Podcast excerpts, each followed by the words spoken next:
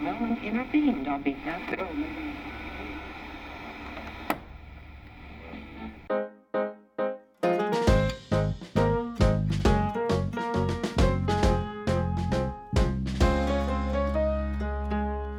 So it's season two, episode four Four, cuatro. Of the arbitration station. I'm Joel Dahlquist Cullborg, And I'm Brian Kotick. and we're in Cambridge, both of us. Classy, fantastic. Your first time in Cambridge. first time. As soon as we uh, push the stop button on this recording, we'll go out to various pubs and I will tell you about the 31 colleges and their history and the various pubs we have in Cambridge.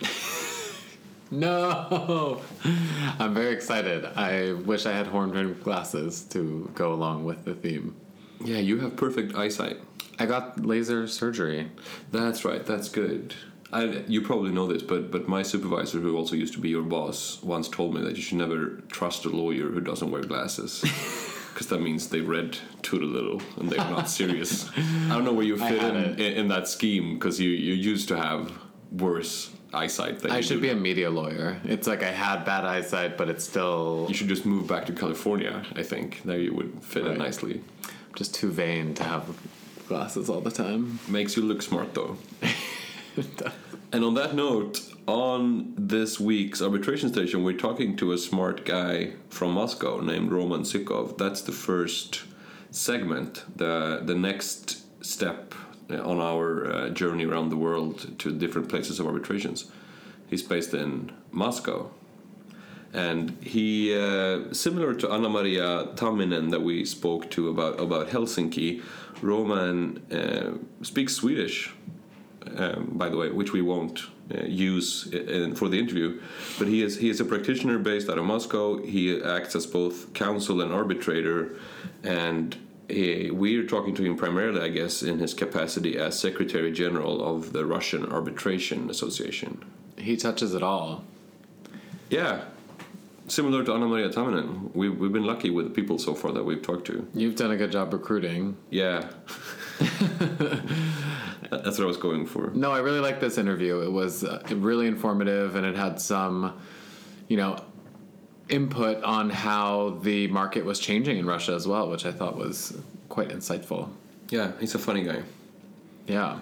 And then after that, in the second segment, we will talk about Brexit, and you will educate me. About In the spirit of being in England, we're talking about two Europeans entering England and why we're getting kicked out. But also, we're going to have it, you know, included on how it affects arbitration, if it affects arbitration, affecting London as a seat, um, but also enforcement of awards and um, other implications it can have. And then finally, for Happy Fun Time, it's time we talk about the defective tribunals. Uh, the, we're using uh, a, a blog post on Kluwer Arbitration Blog that was circulated widely uh, a few months ago about trying to introduce this new phrase, defective tribunals or defective panels, to signify tribunals that are all white male, basically. And we are taking this on and, and addressing whether or not this is a good idea. Yeah, it takes an old discussion and kind of puts a new hat on it and seeing if that is a way to change the landscape of the discussion. Don't you think? Uh, Well, uh, it remains to be seen. The beauty of doing it, a podcast in the same room, I can just read your face. Um, all right, well, touche. Here we go.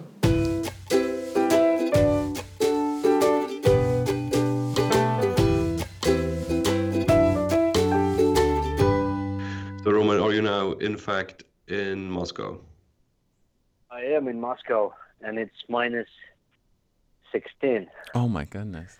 Um, a lot of snow.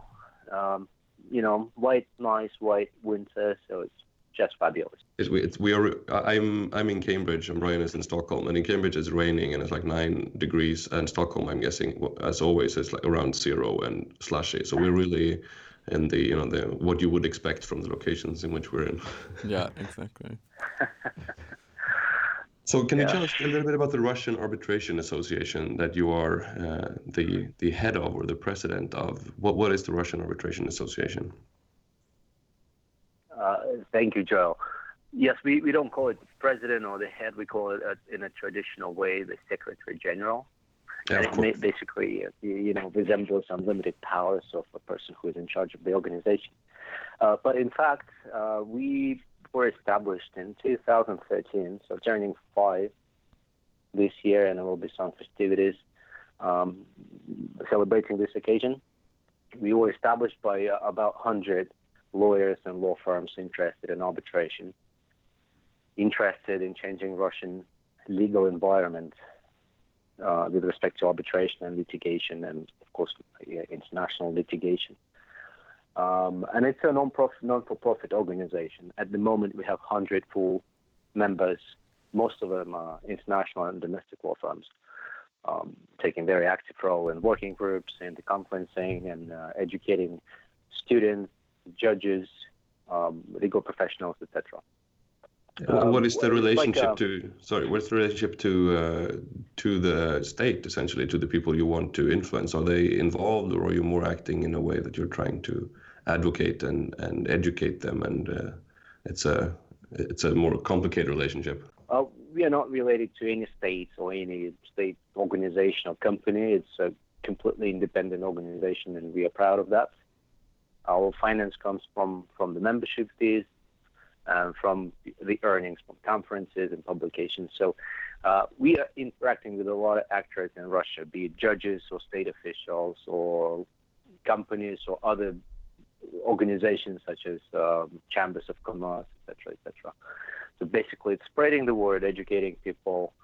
Um, like uh, one of the instruments we use is amicus curiae, which we submit very much uh, four or five times a year to the Supreme Court of the Russian Federation when it comes to um, issues of arbitration, arbitrability, for instance, seat of arbitration, um, you know, questions of uh, financial insolvency of one of the parties and whether those agreements are um, still enforceable, etc. So we submit, we prepare uh, amicus curiae and submit it to the Supreme Court, giving an overview of foreign jurisdictions and Russian case law. Interesting. I didn't actually know that was a feature in, in Russian Yeah. civil procedure. Uh, this is correct. There is no such a feature, but I, I assume the court happily uh, admits this as a as an informal um, assistance, um, you know, to the case. Oh, Uh, there is such a feature in the constitutional court, and you can do it legally, but not with the commercial or or courts of common jurisdiction. But uh, I think they will legalize it finally because um, it's a very helpful instrument. Uh, we are not lobbying any anyone's interest, and in fact, if we have one of the members of the working group involved in the case, the member steps out and you know has no knowledge of what's going on in the working group and you know what kind of discussions are going on about this case. So it's uh, completely impartial and transparent.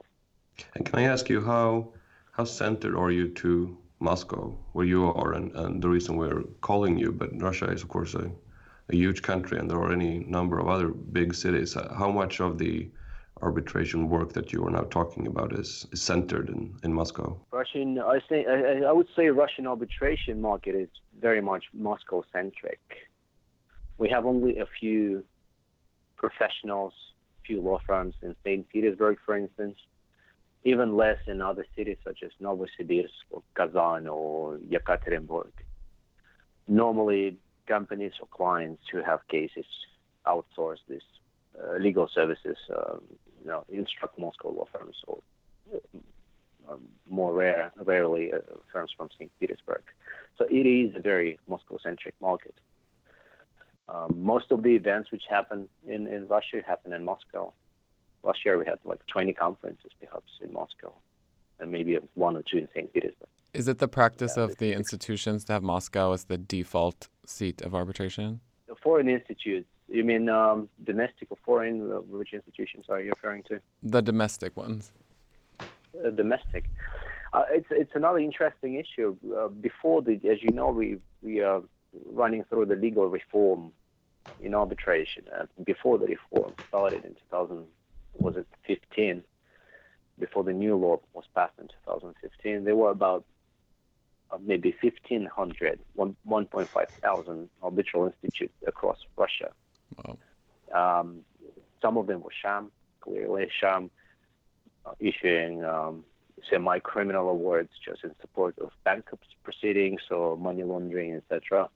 And there were clear uh, cases of like criminal law. Some of the institutes were so-called pocket institutes under the auspices of larger corporations. As you know, Russian market is driven by large companies rather than medium and uh, small-sized companies. And those corporations would probably, at that time, be interested in resolving the internal disputes themselves rather than just uh, giving them away to the state courts or other arbitral institutes. So for that reason, like companies such as Gazprom, for instance, Sberbank, established their own arbitration institutes, wow. finance them, appointed arbitrators. But normally, you know, initially it was started just to resolve the intergroup question uh, disputes, like because Sberbank has um, maybe hundreds, maybe thousands of uh, um, branches or uh, subsidiaries across Russia. But at a later stage, they started to, you know, inserting arbitration clauses in the agreements with contractors and subcontractors and clients, etc., referring to their own institutes. And uh, of course, that was against the principle that anyone can be judged in his or her own dispute. So, and um, basically, uh, only a handful of arbitration institutes in Russia prior to the reform were truly independent and heard normal cases as they should, you know, should hear uh, in arbitration. Uh, after the reform, uh, where we are now at the moment, uh, we have four arbitral institutes which can operate in Russia. Uh, only four. Remember, only four out of 1,500 prior to 2015. Wow! And those are all based in Moscow. Indeed, they are. They are all based in Moscow. And um, uh, referring to your question, whether you know the institutes are seated in, in Moscow or elsewhere, now they are all Moscow-centered. And in order to improve the situation, I know that some of them are reviewing or even have started already expansion to the regions, like uh, uh, the Arbitral Institute under the uh, Russian Chamber of Commerce. They are opening branches in across the Ural Mountains, um, Siberia, South South, southern Russia, western Russia, etc., trying to, to spread across Russia. Hmm. Well, when um, was your um, the arbitration association was that involved at all in the creation of this reform? Did you guys file any opinions or involved in any negotiations? Absolutely, Brian. Uh, the reform has, uh, was started actually in a very transparent way. The Ministry of Justice uh, uh, drafted the law in consultations with all interested parties. There were there were uh, different comments from from the Russian Arbitration Association, from various chambers of commerce, even companies and other associations. And I think the law was partially based on the comments received by the Ministry of Justice and the uh, from the commentators. Uh, though we were uh, a strong opponent of uh, institutional registration, whereby you know you need to be licensed in order to administer disputes as an institution in Russia. And exactly that part actually found its place in the new law, and that's the reason we have such a huge reduction of in the number of institutes in Russia. Only four are existing at this point. Can I ask you, Roman, something that I think is, is on the mind of many people from outside Russia with limited experience of Russian arbitration, and that is how many international cases are handled by these now then only four institutions, and what is the, the situation for international arbitrations in Russia? Because typically Russian disputes are, you know, well known and the, the bread and butter of many international lawyers, but they tend to be involving Russian parties, but uh, heard outside of Russia. So what, what is the inverse situation inside of Russia in, uh, in these institutions? Yeah, I agree with you, Joel. The, the idea of the reform was to develop Russia as a place of arbitration because if you look at the case law prior to 2015, most of the international, so-called international cases, uh, were heard under the rules of the Russian Chamber of Commerce, uh, so-called MKAS or I, ICAC, International Commercial Arbitration Court under the Chamber of Commerce. And uh, as far as I remember, normally they would have up to maybe 250 cases a year, and only uh, five, seven percent of which will be purely international, not involving a Russian party, meaning that 90, 95 percent of the cases would probably involve uh, a, a, Russian party as a claimant or a respondent in the proceeding. Um, and um, um, uh, the other portion of cases would be administered by uh, pro- prominent foreign institutes such as the ICC, SCC, LCIA, seated in Russia. But if you look in, into the stats of those institutes, you see that Stockholm seated, uh, sorry, SCC, administered arbitration seated in Russia, uh, happened only once or twice, you know, in the hundred year history of the SCC. Wow. Um, um, were they successful? Well, I don't know. One of the cases I think is being set aside. The, the other one was enforced, uh, to, to, my to my knowledge. I'm not sure about any uh, LCIA cases, probably none. But with respect to the ICC, there were a few, and I think this illustrates the attractiveness of the jurisdiction as a seat for foreign cases. Uh, I'm not speaking about. Uh, I'm only speaking about Russia-related cases now, but I'm not speaking about non-Russia-related cases. So, uh, uh, in such circumstance, everyone understood that you should do something in order to improve Russia as a state. Um, it would be ambitious to suspect or expect that there would be purely foreign cases pouring into Russia, but uh, Russia could at least uh, be a seat for the uh, so-called post-Soviet disputes between other post-Soviet countries. and I mean, yeah, and, and, technically those disputes, I guess, are foreign in the sense that they, they potentially don't involve Russian parties, but they, of course, are, might be heard in Russian or, or have significant Russian connections. But in, uh, in the strictest possible reading, uh, dispute between a, a, Kazakh and an Uzbek entity is a foreign case viewed from, from Russia, I guess. Exactly, yes. And there, there is another feature here is that we need to change the mind mindset of some of the arbitrators here. Uh, there was one recent case. I'm not going to tell you which institute that was, but there was a case between two Kazakhstani companies uh, administered by a Russian arbitration institute with the seat in Moscow.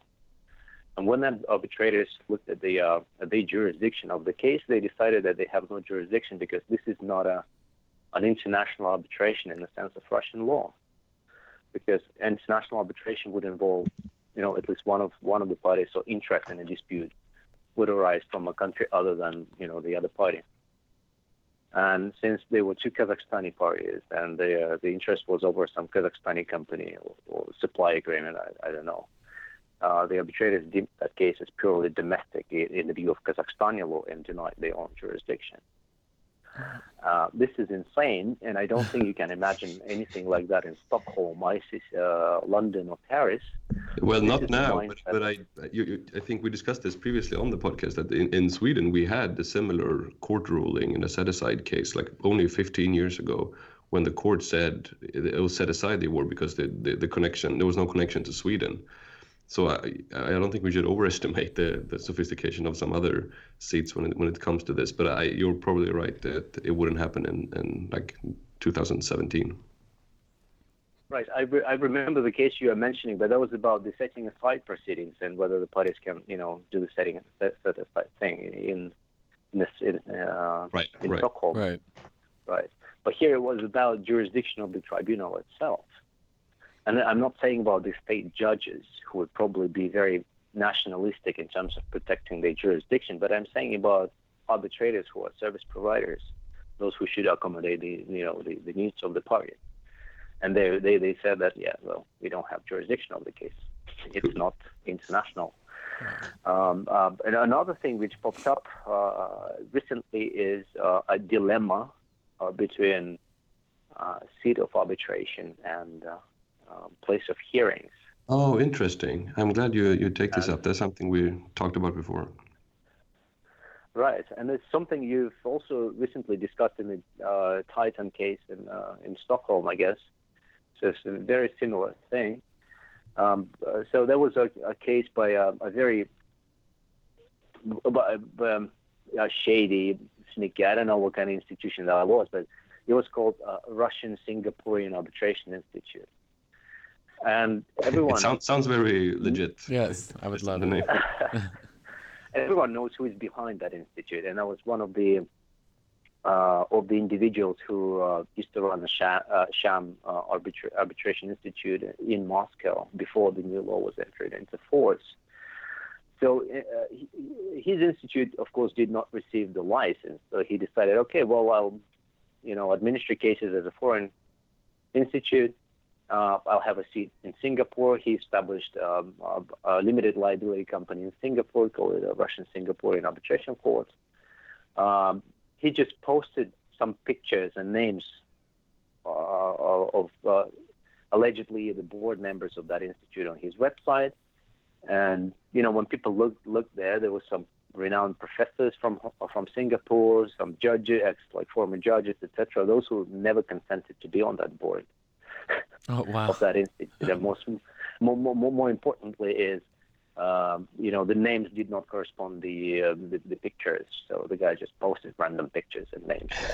not even good liars. Um, right. Uh, he, he he didn't even bother. Right. Um, so um, uh, and he tried to to bypass this uh, strict requirement of the law that you need to have a license in order to administer disputes in Russia. So he said, okay, well, what I will do, I will um, uh, administer cases, uh, well, in uh, in Singapore. The seat legally the seat will be in Singapore, but the hearings will be in Moscow because you know the parties were from Moscow, the, all the interests were in Moscow, etc. But we would sort of administer the, the case in Singapore.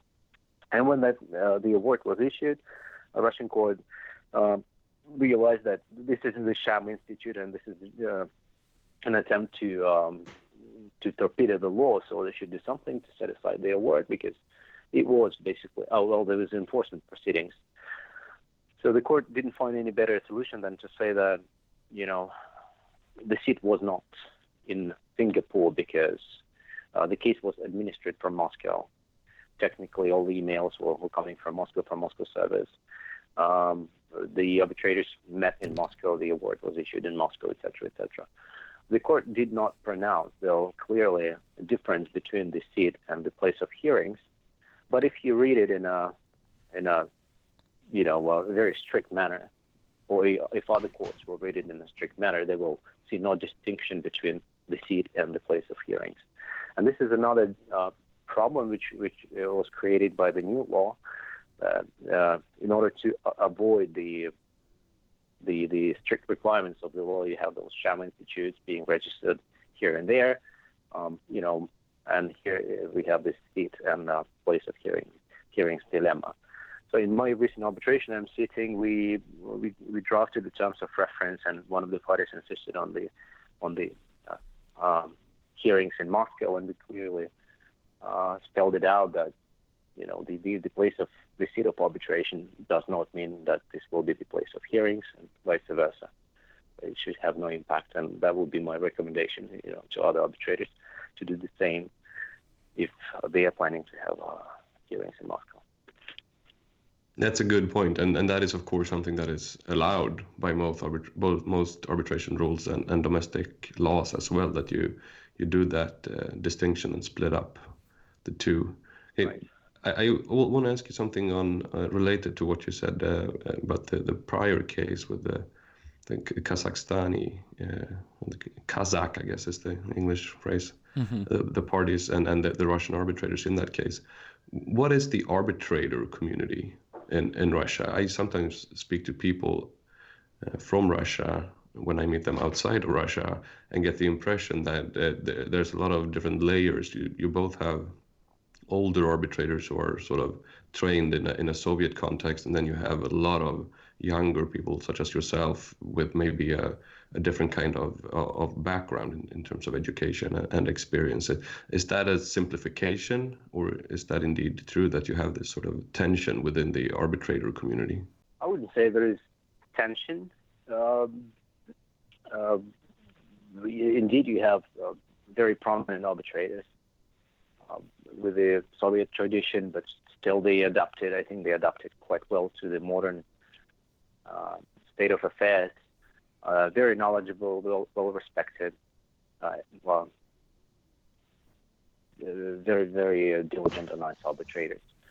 at the same time, you have an average arbitration practitioner, an average age of an arbitration practitioner in Russia would be probably 35 to 45, I don't know, 40 years old perhaps. You have only a few um, arbitrators who are like 50 years old perhaps. The rest are much younger. So there is a, a big difference, age difference um, between the uh, well-established arbitrators and um, a younger community. It's like a gap. And that might be, yeah, it's a big gap, yes. Um, and that might be one of the reasons why Russian companies rarely appoint Russian arbitrators in the cases. And I think that's something which has been discussed uh, recently in uh, uh various conferences um, uh, by the ICC and SCC Council that we we see a lot of Russian cases. Uh, we see like 30 cases in the in, in Stockholm a year. We, we see 15, 20 cases in the ICC one third of caseload in uh, LCIA is Russia-related cases, but still you have only a few Russian arbitrators appointed by the parties. Even uh, national committees in the ICC, for instance, uh, uh, tend to appoint more Russian arbitrators than the parties themselves. Uh, and uh, the, I, I, see the problem in the mindset of Russian companies as well because there is not much trust. They know that well, there are older generation arbitrators, but they have uh, real knowledge about younger arbitrators. They have a much better knowledge of English legal market and barristers than you know. Yeah, exactly. And I mean, let's let's be honest. Also, there's a there's a good amount of non-Russian arbitrators who speak Russian who've made their careers because of this. Right. Basically, you have a lot of Western arbitrators with with uh, language skills that instead get get these appointments on behalf of, of Russian parties. Precisely, yes. Uh, but a good thing about uh, this arbitration market in, uh, in the post-Soviet uh, region is that Russian language is homogeneous. I mean, it's uh, you know, you very much is the same. It's um, whether it's spoken in uh, Uzbekistan, Kazakhstan, Ukraine, Belarus, Latvia, etc. A Russian speaker in one country would understand a Russian speaker in, in another country, and that's something uh, what unites the market. And I think this is a, a good platform for expansion for the post-Soviet countries as well. Like Kazakhstani lawyers could could act as arbitrators for cases involving a Russian element, the language or the law, not being a national of, of Russia. Uh, same for the Russians. Russian arbitrators could act in cases like as chair or sole arbitrator in cases involving Kazakhstani parties and say, Kazakhstani versus Germans, where none, uh, where uh, a chair cannot be a national one of the parties, same as one of the parties. So this market creates uh, like self-reproduces and creates a lot of cross-references between the post-Soviet countries, and I think it could generate a lot of work for, for the internal work for the lawyers. Yes, there's a lot of potential in that fact. It's, yeah. it's, rare. I guess Spanish is the only equivalent where you have a language that is spoken more or less in a similar way in across many different jurisdictions, and it should, in theory, create potential for mobility. Uh, and I, on that note, I also want to ask you. Um, based on, on, on my experience of meeting so many gifted, brilliant Russian lawyers who are not based in Russia, but are based elsewhere. What is the, the view of, of that? Because, of course, still Moscow is very much the center of the Russian speaking world, but it seems to me on the surface that many of the best Russian lawyers are not in Moscow, but they are in London or in Paris or, or in New York. Uh, I tend to agree with this statement most of uh, uh, most of the proactive and uh, striving to to, to um, you know to, to, more experienced lawyers move to to London, um, France, Switzerland, and it's basically um, I think a right move because uh, that's the the jurisdictions where they can get more practice and more experience. Um, to a large extent, branches of the international law firms in Moscow produce work, but they, you know, don't do they don't do that work themselves. That work is um, exported to to London, Stockholm, Paris, etc. And I think that that's uh, how it's been for, for many years since the 90s, uh, when the first international law firm came to Russia, and uh, uh there was lack of uh, experienced and knowledgeable workforce, legal workforce here. So most of the interesting cases would be exported outside of Russia and dealt with somewhere else. This is still the case if you have a, um, an English law firm with a branch office in Moscow.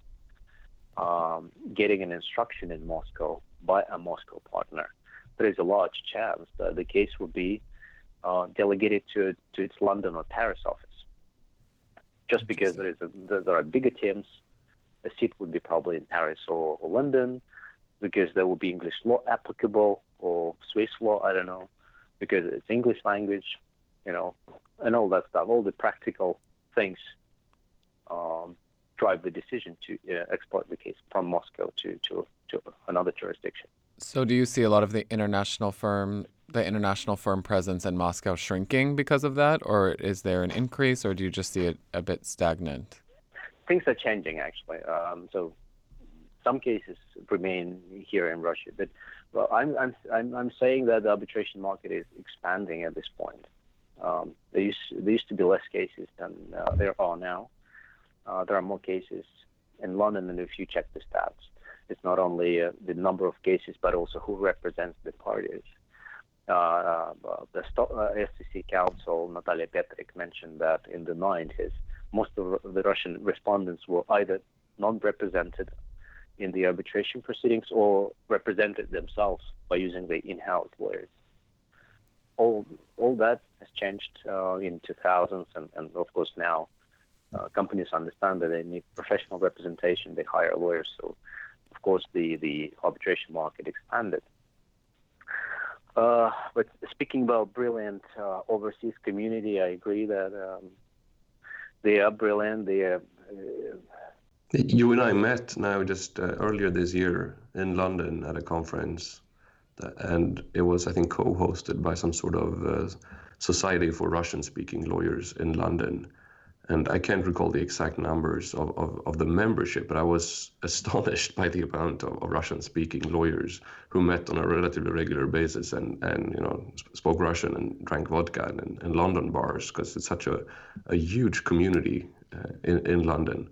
So I mean, if in theory you would you were to move all of those people to Moscow, it would be, it would be a different city altogether, I guess. Uh, I agree. I agree. There's uh, a large number of, of people of professionals are in London. Uh, a number of uh, actually a number of the number of Russian-speaking arbitration groups is, is huge. We have at least three or four organizations: RCAN, Russian CIS Arbitration Network. We have uh, uh, Anglo-Russian Law Association, which predominantly focuses on, on arbitration. You have so-called Rymka. Rymka means a shot, shot of vodka or something. Oh yeah, that's and the one I'm stands, thinking about. yes, and it stands for Russian Lawyers and International Arbitration. Um, I have a number of other less visible organizations, but they indeed they are then they are many, they are many, and um, it's also due to the fact that London is um, um, um an important jurisdiction for, for Russian cases. They say 30% of uh, LCIA caseload is Russian caseload, but it's it's not it's not uh, true. I mean, um, perhaps less than that. Uh, but if you include cases from the BVI, Cyprus, Seychelles, Bermudas, and other exotic jurisdictions, which have Russian element behind them, they'll probably comprise those 30% of yeah, right. the LCIA case. Yeah. I have one final question for you, Roman, from from my end, and it might be uh, too specific and not something that you are are officially uh, in a position to answer, but you seem to know so many things about Moscow, and I've been thinking about this now that we've been talking as well. it, there was a story broken, uh, and I think it was in some mainstream media, and I can't recall which now, about the enormous amount of lawyers working for the Russian government in disputes, because as we know, the Russian Federation is, of course, a repeat player in investment arbitrations, and they are now becoming very sophisticated compared to many other states, both in in the proceedings, but maybe also in particular in, in post-award, uh, various post-award stages relating to enforcement and, and set aside. And the content of the story, as I recall, was basically that there's a big in-house department now working solely with international arbitration at the Russian government. And yet I've never met uh, any of these lawyers. Not that I'm in Russia that much, but you know, in, in the U.S. and in Canada and in some other countries, it's very common that you see that arbitration practitioners, especially in the investment treaty world, they move back and forth between the the foreign ministry and the law firms, and there's sort of a revolving door policy. But I don't know about Russia and what is the the the view in the Russian arbitration community when it comes to working for the state and then maybe uh, going back to private practice or the other way around? Well, you don't see that much mobility, to be honest. Um, I, I, would, in fact, I wouldn't recall any state official moving, uh, resigning from from uh, his or her official role and moving in house or moving to a law firm as a lobbyist or, or a lawyer or partner developer of a practice. But so there is not much mobility in that sense. Uh, you may see something in the opposite direction that uh, private practitioners uh, join forces with the state or become state state officials. Happens now and then. Speaking of the department which deals with Russian and uh, Russian treaty arbitration, there is one. Uh, they are quite transparent and visible, and in fact, one of the lawyers is a member of our RAA under 40 group. Oh, really? He Yes, and uh, I mean, th- there is not much to tell. I mean, it, should be probably it is like a, a routine work, hiring lawyer, you know, coordinating work with them. So there is not much magic going on, I guess. But in, in fact, uh, and I agree with you that the Russian state is uh, is very pronounced in that sense because they they're paying a lot of attention and investing a lot of a lot of money into protecting you know, the interest in uh, treaty arbitration and in, also on the, at the enforcement stages. Uh, another interesting development which may impact the market and the division of work between foreign law firms and domestic law firms and arbitration is the sanctions. That was my last uh, question. so thank you. Sorry, the elephant in the room. yeah. I mean, is are you seeing an increase in cases because of that, or is it just right now more like consulting uh, companies? There is well, first of all, there is redistribution of work. Uh, international law firms sometimes cannot take um, on the assignments coming from the sanctioned companies, especially if those are American law firms or English law firms. But uh, they, well, they simply cannot provide services to them. And even if they can provide services, then they need to be very strict uh, with respect to the invoicing because uh, you probably remember this time restriction that um, some of the banks cannot be um, cannot the borrowings cannot exceed 14 days, right? Uh, for for some Russian banks, which means that if a law firm provides services uh, to a bank on a sanctions list, it credits the bank with services, i.e., equals money. So those law firms have to invoice a bank uh, much more, like very frequently, and the bank should pay every 14 days. 14 days, the bank should, you know, pay for legal services. Wow. Because if you exceed that 14-day limit, you would violate the sanctions legislation. um, uh, so law firms, uh, international law firms, um, sometimes uh, reject the existing clients or reject potential clients because of the sanctions restrictions. And there is a redistribution of work. More work comes to domestic law firms. You know that uh, domestic law firm firms recently hired a number of individuals from international law firms very knowledgeable and experienced individuals, those who run arbitration practices domestically and internationally, and those uh, who are not restricted uh, by, by the sanctions regulations of the United States and Europe. And I think you will see more frequently um, new law firm names on um, various international cases um, due to this uh, due to this problem. It's a new thing you can put on your CV, right? It's like languages you speak. I'm not sanctioned. I'm not dealing with cases on the sanctions list. Precisely, yes. Um, and th- there is there is uncertainty because the regulations are formulated in a very vague uh, manner, and sometimes companies or, or, law firms prefer not to deal with the client, even even though there is uncertainty whether there is any sanctioned element or not. Um, I, I, I am, I am aware at least of, of a number of such cases. You know, even some extreme cases with other service providers, such as the Express uh, Post. We uh, not, like uh, notified one of the one of the opponents here in Russia of arbitration proceedings um, in Europe, and uh, the respondent was on the sanctions list. And with that Express Post, I was about to deliver a parcel of the documents to the to the respondent. They realized that uh, the respondent is on the sanctions list, and they rejected. They, they sent the, the parcel back to the sender because um, had they delivered that, they would technically provide services to a sanctioned company. Wow. So I said, well, we're not dealing with that, so send it back. Um, then we also had a survey among arbitrators, uh, among European and American arbitrators, whether uh, they would still take uh, uh, uh seat on the cases involving a sanctioned company or a sanctioned matter or something like that. And uh, uh, surprisingly, most of the arbitrators said we, we don't see any problem with that because, you know, we are not providing services, we are providing justice. Oh.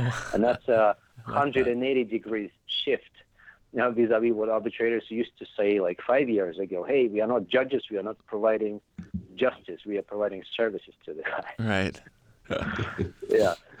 So, um, can I ask you now, Brian? I know last time you were in Moscow, you, you didn't want to leave, but I I think we might have to leave. Are you fine with, with leaving Moscow for now and thanking Roman, or do you have any yes. further questions? No, I'm finished. I, I, this was one of you know the going to be one of the most interesting seat discussions we have because it's it's such a vital part of the community globally. But we'll have to yeah, leave exactly. it for there for now. We have to thank Roman so much for taking the time to to talking to us and and leave it here. I think. Definitely. Thank you so much, Roman. Thank you, gentlemen. It was a pleasure.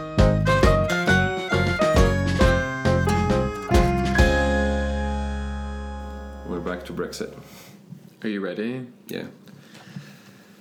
Okay, as if we think we're qualified to talk about Brexit, we're going to talk about Brexit. Um, we, on that note, can we just uh, minor pause here? Yes. I think now I'm in the in the double digits when it comes to people give, giving us blowback on the QC episode we did last season because we were wrong on so many points and we misunderstood so many things. Really? Yeah.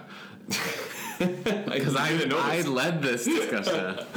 yeah, I've actually promised a few people to come on the second season and just set us straight when it comes to to, to the How Queen's Counsel. Yeah, exactly. And I, I have notes, but that's a different story altogether. What I'm saying is, is this the the the equivalent of the second season? Good preface to this. No, I mean, talking about Brexit as a status update itself we're just going by what we read. But I think when it as it relates to arbitration is something that we can speak on in intellectual terms. I mean, it's it's talking about the UK not being a member of the EU.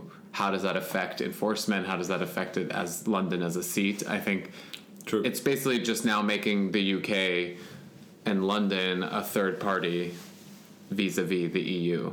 That's right. But then again, I mean, once again, with the major caveat that we're talking about this without being based in London, and there's at least a thousand people who are more qualified to talk about this than we are. but but that notwithstanding, how much does the EU really have to do with arbitration?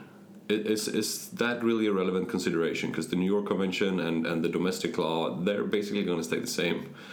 Well, so you get to my first point, which is that enforcement is not going to be a big of as big of a problem because you will have the New York Convention to enforce uh, foreign awards in the UK, but also UK awards in New York Convention signatories. Right, and the ICSID convention for for ICSID cases. For ICSID cases, exactly. That that is the first point, because the thing is, you know, you have law firms discussing it, and you have people discussing Brexit as being this like huge, impactful event in the world.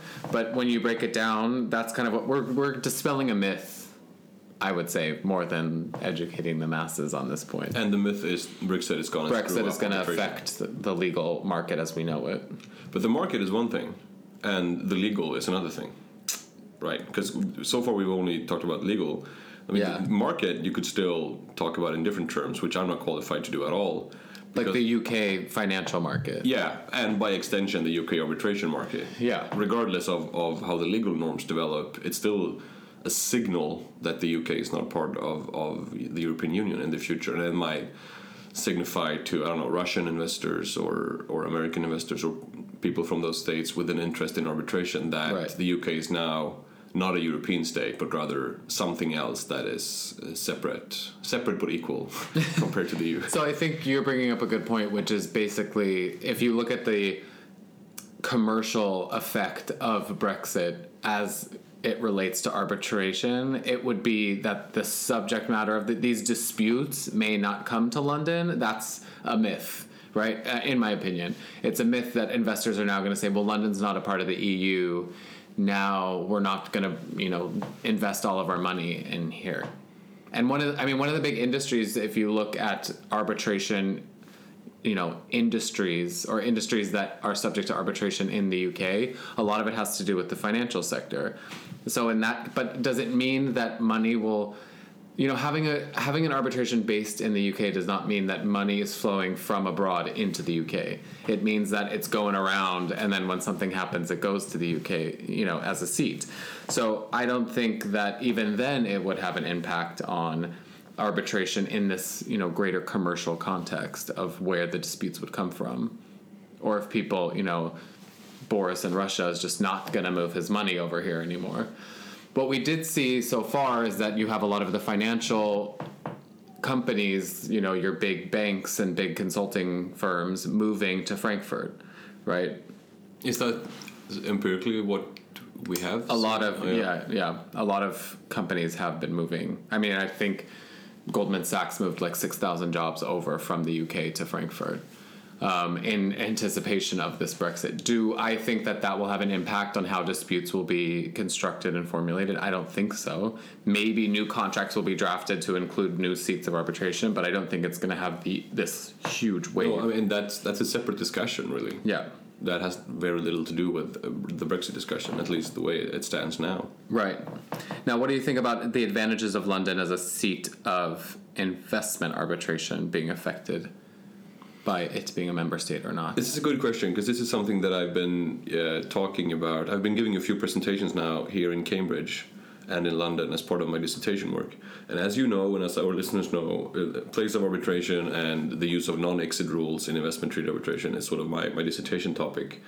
And there hasn't really been any London-seated cases in investment arbitration. There's been a few UNCITRAL cases, but I can count those on one hand, basically. Right. It's like four or five cases that, that have been seated in London. And sometimes you get the impression, uh, I'm, I'm not blaming the LCIA because I know that they wouldn't outright misrepresent, but you sometimes get the impression, especially from people in London, that London is a seat for investment arbitrations, which is strictly speaking not, not very accurate. So there's really nothing to lose, Exactly. frankly put. Exactly. So that's another myth dispelled. Insert jingle here.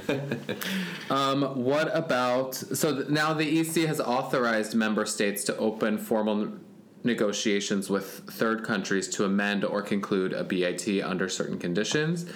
So you have the ability of the UK to the extent that it would be involved in any investor state dispute the UK would be able to enter into negotiations already as an EU member state, and even after to create BITs and include um, the dispute resolution mechanisms already. I think my uninformed outsider opinion or view rather than opinion is that prior to Brexit happening or the the referendum happening, the UK actually considered and maybe even started negotiating BITs with third states with the Commission's approval. But since Brexit, which is a general thing, everything else just stopped, Right. and and it is, it's all hands on decks to try to figure out the legal implications of Brexit. So now they haven't been very active. But that's a, that's a good point that they were already probably allowed, or they were allowed, but they were probably already negotiating BITs with with non EU states Correct. with with the Commission just approving. So those would be able to survive even post Brexit, Presumably, yeah. presumably. Yeah, but I mean, the big issue is, of course, the relationship between the UK and the EU member states, and the treaty-based uh, investment protection in Right. that scenario. Because th- that's maybe not so much in the investment context, because that's too too specific for for many policymakers and newspapers. But in the trade context, the free trade agreement, that is, I mean, that's one of the three big things that they are negotiating. And that's a different story altogether, whether or not the UK will have investment treaties with, Against it. yeah, or with the EU member states Oh, uh-huh. at all. I mean, that they are bilateral by nature, so they go both ways. Right. And that, I mean, I don't know. Well, yeah, and we're not going to answer it, and you know, all you barristers out there that hate me. Uh, what do you think about the UK being a respondent in an investment case for Brexiting? This was raised once again on OGEMID, I think, a few years back. I can't remember the exact facts, but there are. I mean, on the face of it, there are investors who relied on certain representations, not explicit, specific representations, but they, essentially they relied on a regulatory framework based on EU law when they invested in Sector X. And now, maybe, we don't know, nobody knows, and that's the whole point. Maybe Brexit will lead to that regulatory framework changing.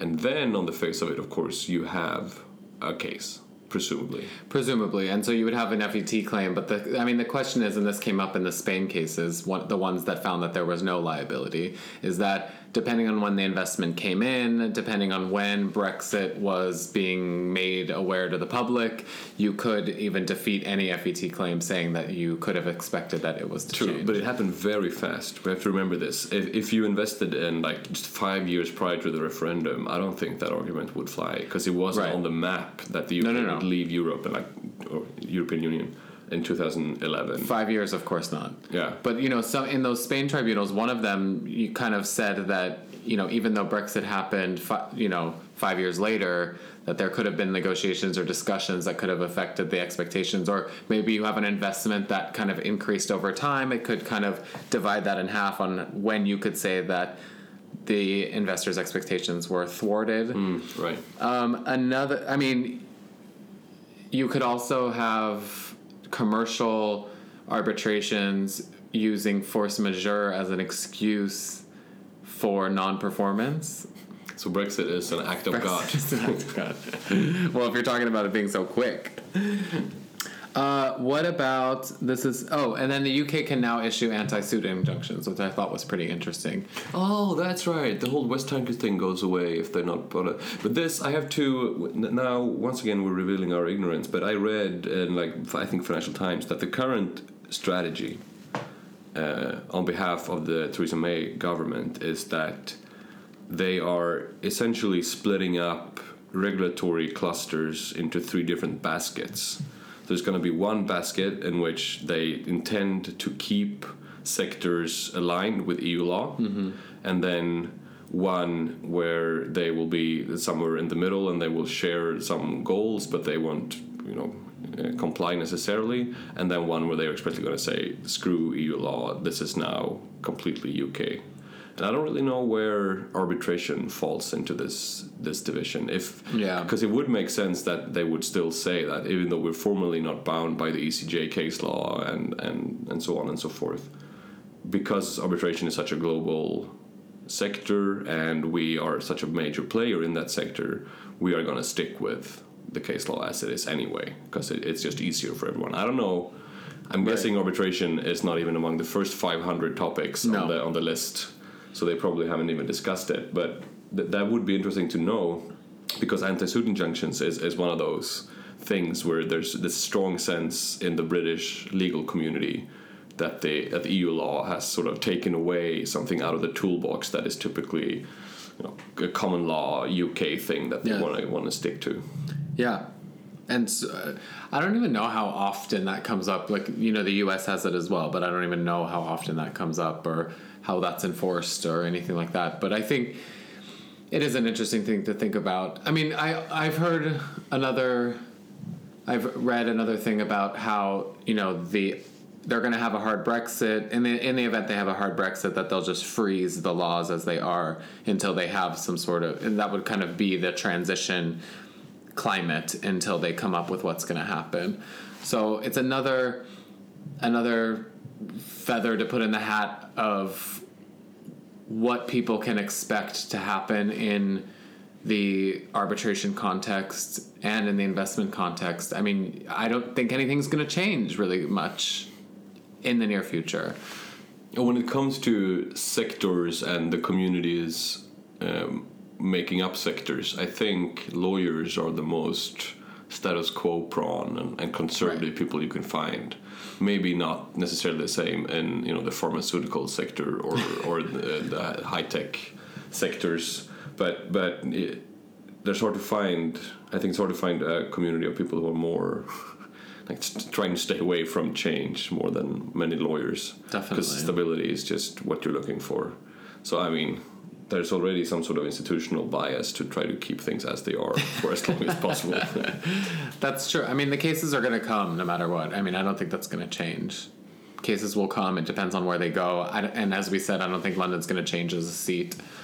Um, Probably not. And I mean, this this one thing that ties into our general discussion this season of the podcast is that I've already heard a bunch of people within the London community using Brexit as an argument for why you should choose London as a place of arbitration, already turning it into a good thing. Basically, yeah, because now we will be, you know, we will, we will be decoupled from the ECJ's um, arbitration unfriendly jurisprudence and because we are already such an such a, a pro arbitration community now we can you know roam free without the restrictions of of Brussels case law which doesn't understand arbitration so we will be That safe is such a lever's argument.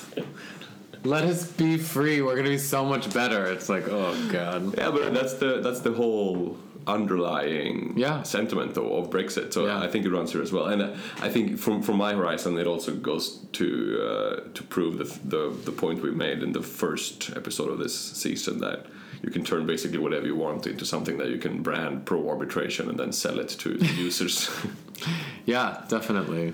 Um, I'm ex- you know, there's all these talks that are coming out in Brexit. I don't think any of them. There's like there's six talks coming out. We've seen two.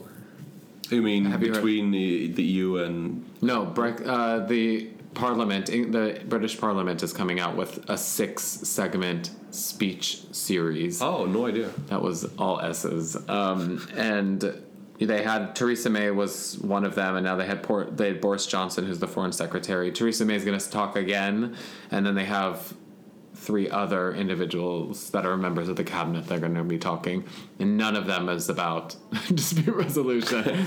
it's about like Surprise, surprise. anti-terrorism and stuff yeah. like that, and the border between Ireland and Northern Ireland. But none of it has to do with with what we're talking about. I wonder who is formally in charge of that eh, where it falls on the government do you, do you remember I sent you this I think either on Facebook or Twitter the, the name of the ministry that is in charge Oh, it's like right. a, it's a, an incredibly Orwellian name I mean, It's the Brexit ministry about arb- like no it's not arbitration specifically it's the people dealing with all the legal aspects of Brexit here okay it wasn't it oh it was just the acronym what is it? It's the Department for Exiting the European Union, and they have the acronym DE small x EU. Oh, So DE X EU. Oh yeah, okay, it wasn't very good. Let's let's cut this. No, I'm gonna put it in just oh, the anticlimactic experience of googling for five minutes and coming up with nothing. So, are you like sufficiently pleased with Brexit, Brexiting? Yes, I am, and I have to say, after having been here for a few months, that it's not a big a thing as I thought it would be. People aren't talking about it as much, and I'm still Really? at the center for international law. Yeah, I thought it would be. It's not like the U.S. election. No, uh, but I think it's similar to like all the Trump stuff that most people are just bored at this point. Just leave leave me alone and let me go on with my life. Well, that, I mean, and no one knows what's happening. That's true. Government included. Yeah, So true, true. What are you going to talk about? All right. Uh, should we move on to Happy Fun Time and open our second beers because we already had yes. one each? Let's go.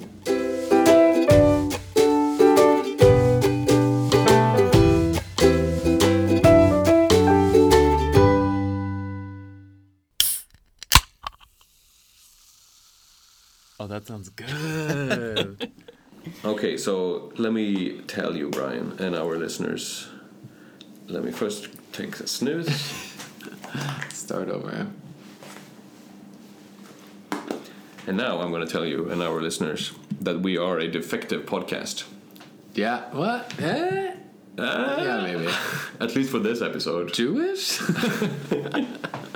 That's a good question. Let's put a pin in that and return I- to that- that. yeah. Let me first set this up so it makes sense for, for people who don't read Kluwer Arbitration Blog each day.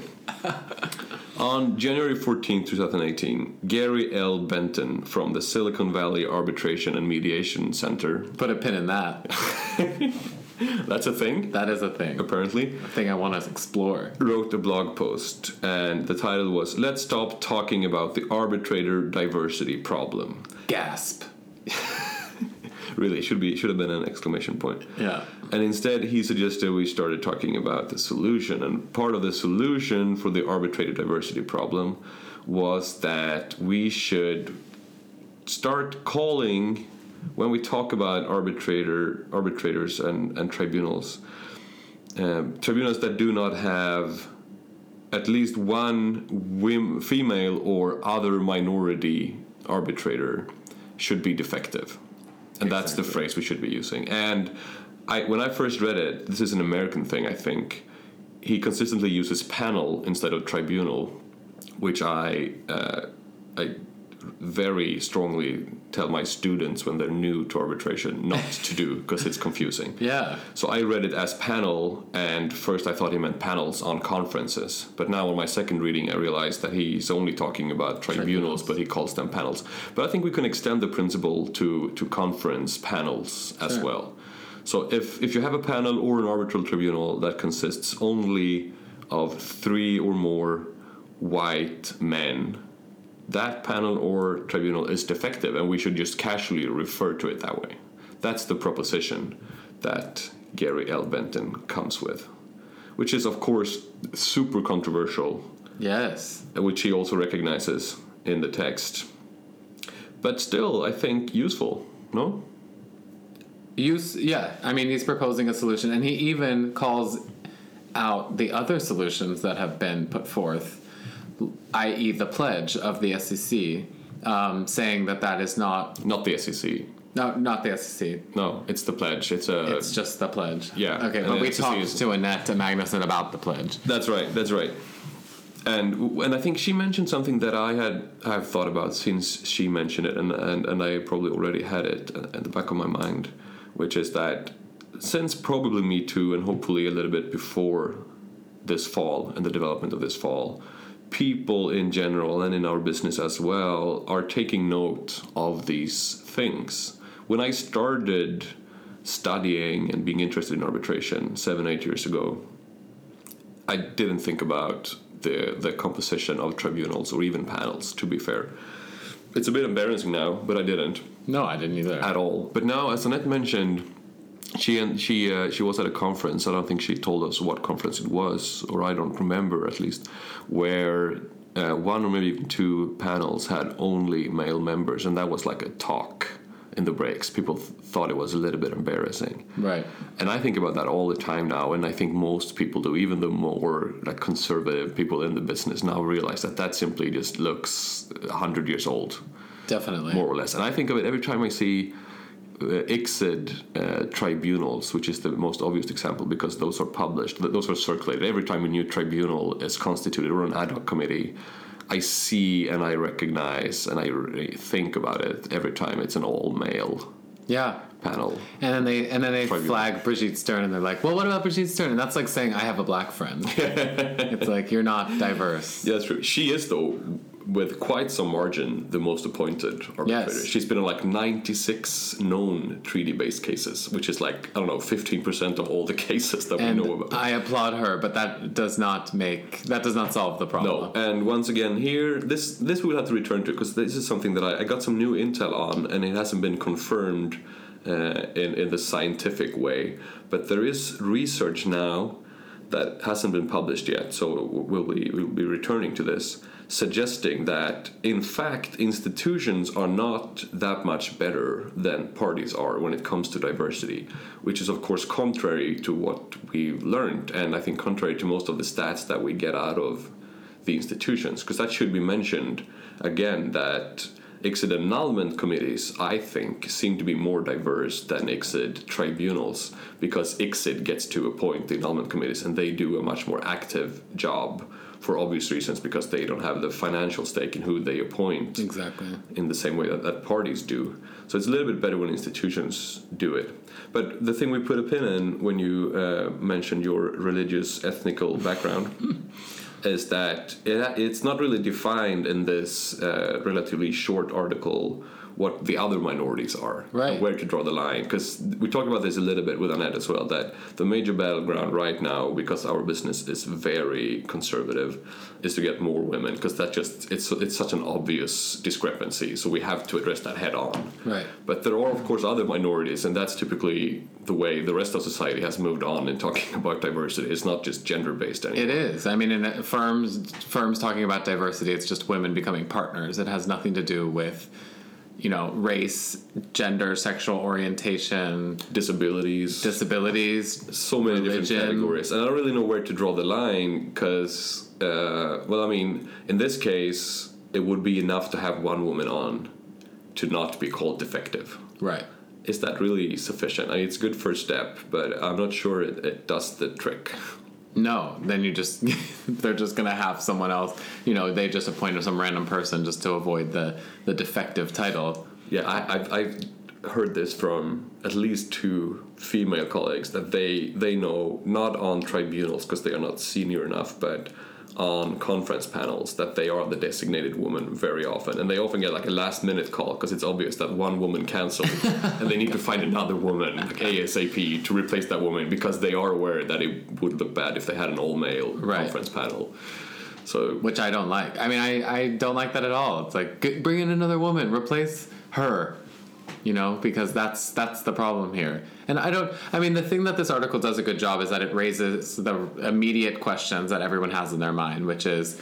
Comp, you know, competence, not the fact that women are competent as a gender, but that we only appoint white males because these are the people that are competent in the specific subject matter to be able to decide on this case. And I don't think that's relevant either. And what that's what the article says is that it's not relevant because there are, in fact, women in every subject matter, uh, you know, across the board that are competent enough to speak on it. I, there are various problems with this article, but but I still think that I will start using this from time to time in teaching, maybe especially to to influence uh, the, the agile minds of, of young people entering the field, and casually from time to time refer to tribunals as defective. I think what happened, like, and this this happens in any you know civil rights action, is that you need to make a concerted effort at the beginning, and then it's just going to go away. Not the not the need, but there will be no def- defective tribunals or panels because there's already so many people that are part of these minority groups that are repeatedly appointed and therefore you don't need to search for the other woman because there are so many now women involved in in the group I know there are like uh, uh, gay groups in, in the field of arbitration, but still, and I guess geographical diversity to a certain extent is also discussed, and it's part, I think, of the mandate that ICSID has that they have to appoint with that in mind. And in practice, I think most institutions do that as well if they can. But I think that's that's about it. It's i mean even even you just saying it it it's not even that binary or it can't be that binary because if you even have a tribunal member who doesn't is non-binary who wants to be called they in their pronoun is that is that making the tribunal non-defective? Or if you have someone who was raised culturally Muslim on the panel, does that make it not defective, or do they need to be visibly Muslim? Like, what what is what is the criteria in this? It's a slippery slope when we start to put people in boxes and, and appoint accordingly. yeah, Of course. I think it's I think it's a very difficult and touchy issue.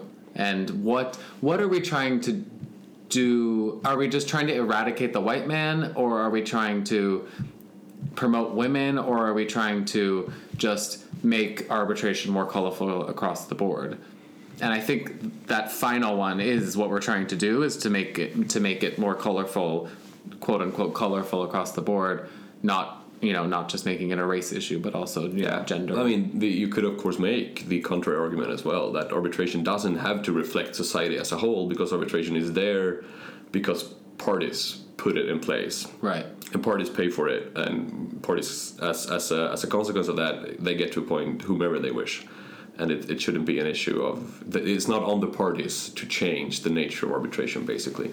But i think similar to the me too discussion we had last season i think step one just frankly is, is putting the conversation on the table. That's that's where we have to start. And then where that conversation ultimately leads us is a different story. But just talking about it is, is an improvement over two years ago Right. And I think it's interesting what you said in the beginning that you said it's embarrassing that we didn't realize this before. And I think the issue is and this is come and this comes up in a lot of you know gender discrimination and racial discrimination issues is that you if you identify with the person visibly you say okay you're a white man i'm a white man it doesn't resonate but if you're sitting there as you know a black female in front of a tribunal of all white men there is some sort of inherent bias that's happening or inherent discrimination that's happening that it only it requires you as a minority to be able to realize this that you're the only one in the room that looks different or feels different. Yeah, right. um, and so for us that may not have been something that you know triggered immediately. Um, but now we are woke joel I refuse to be woke. joel's tired all the time Oh, I'm comfortable in my white male privilege situation. no, okay, but let's agree that we should all talk about this more, and then we'll revisit it and see what happens. And let's have our listeners be the champions of this issue and have, you know, I I want our listenership to embody a certain mindset as well. And so I think, you know, we have brought it up a couple of times in the podcast and I think we've done a great job getting speakers from different backgrounds and nationalities and genders ourselves. Have we though? genders? Yeah, exactly. We have. my point exactly. Still haven't even had a, a person of color on the podcast, right? Let's be better, Brian. Amen. I pledge. I pledge. With that, I think we will close off this episode of the arbitration station because we want to go to the Eagle, I think, classic pub in, in Cambridge. Maybe too much of a touristy trap. We'll see where we end up. I like being trapped. Yeah. But follow us on at the ARB station. Contact us at the arbitration station at gmail.com. Do that, and we will speak to you next Tuesday.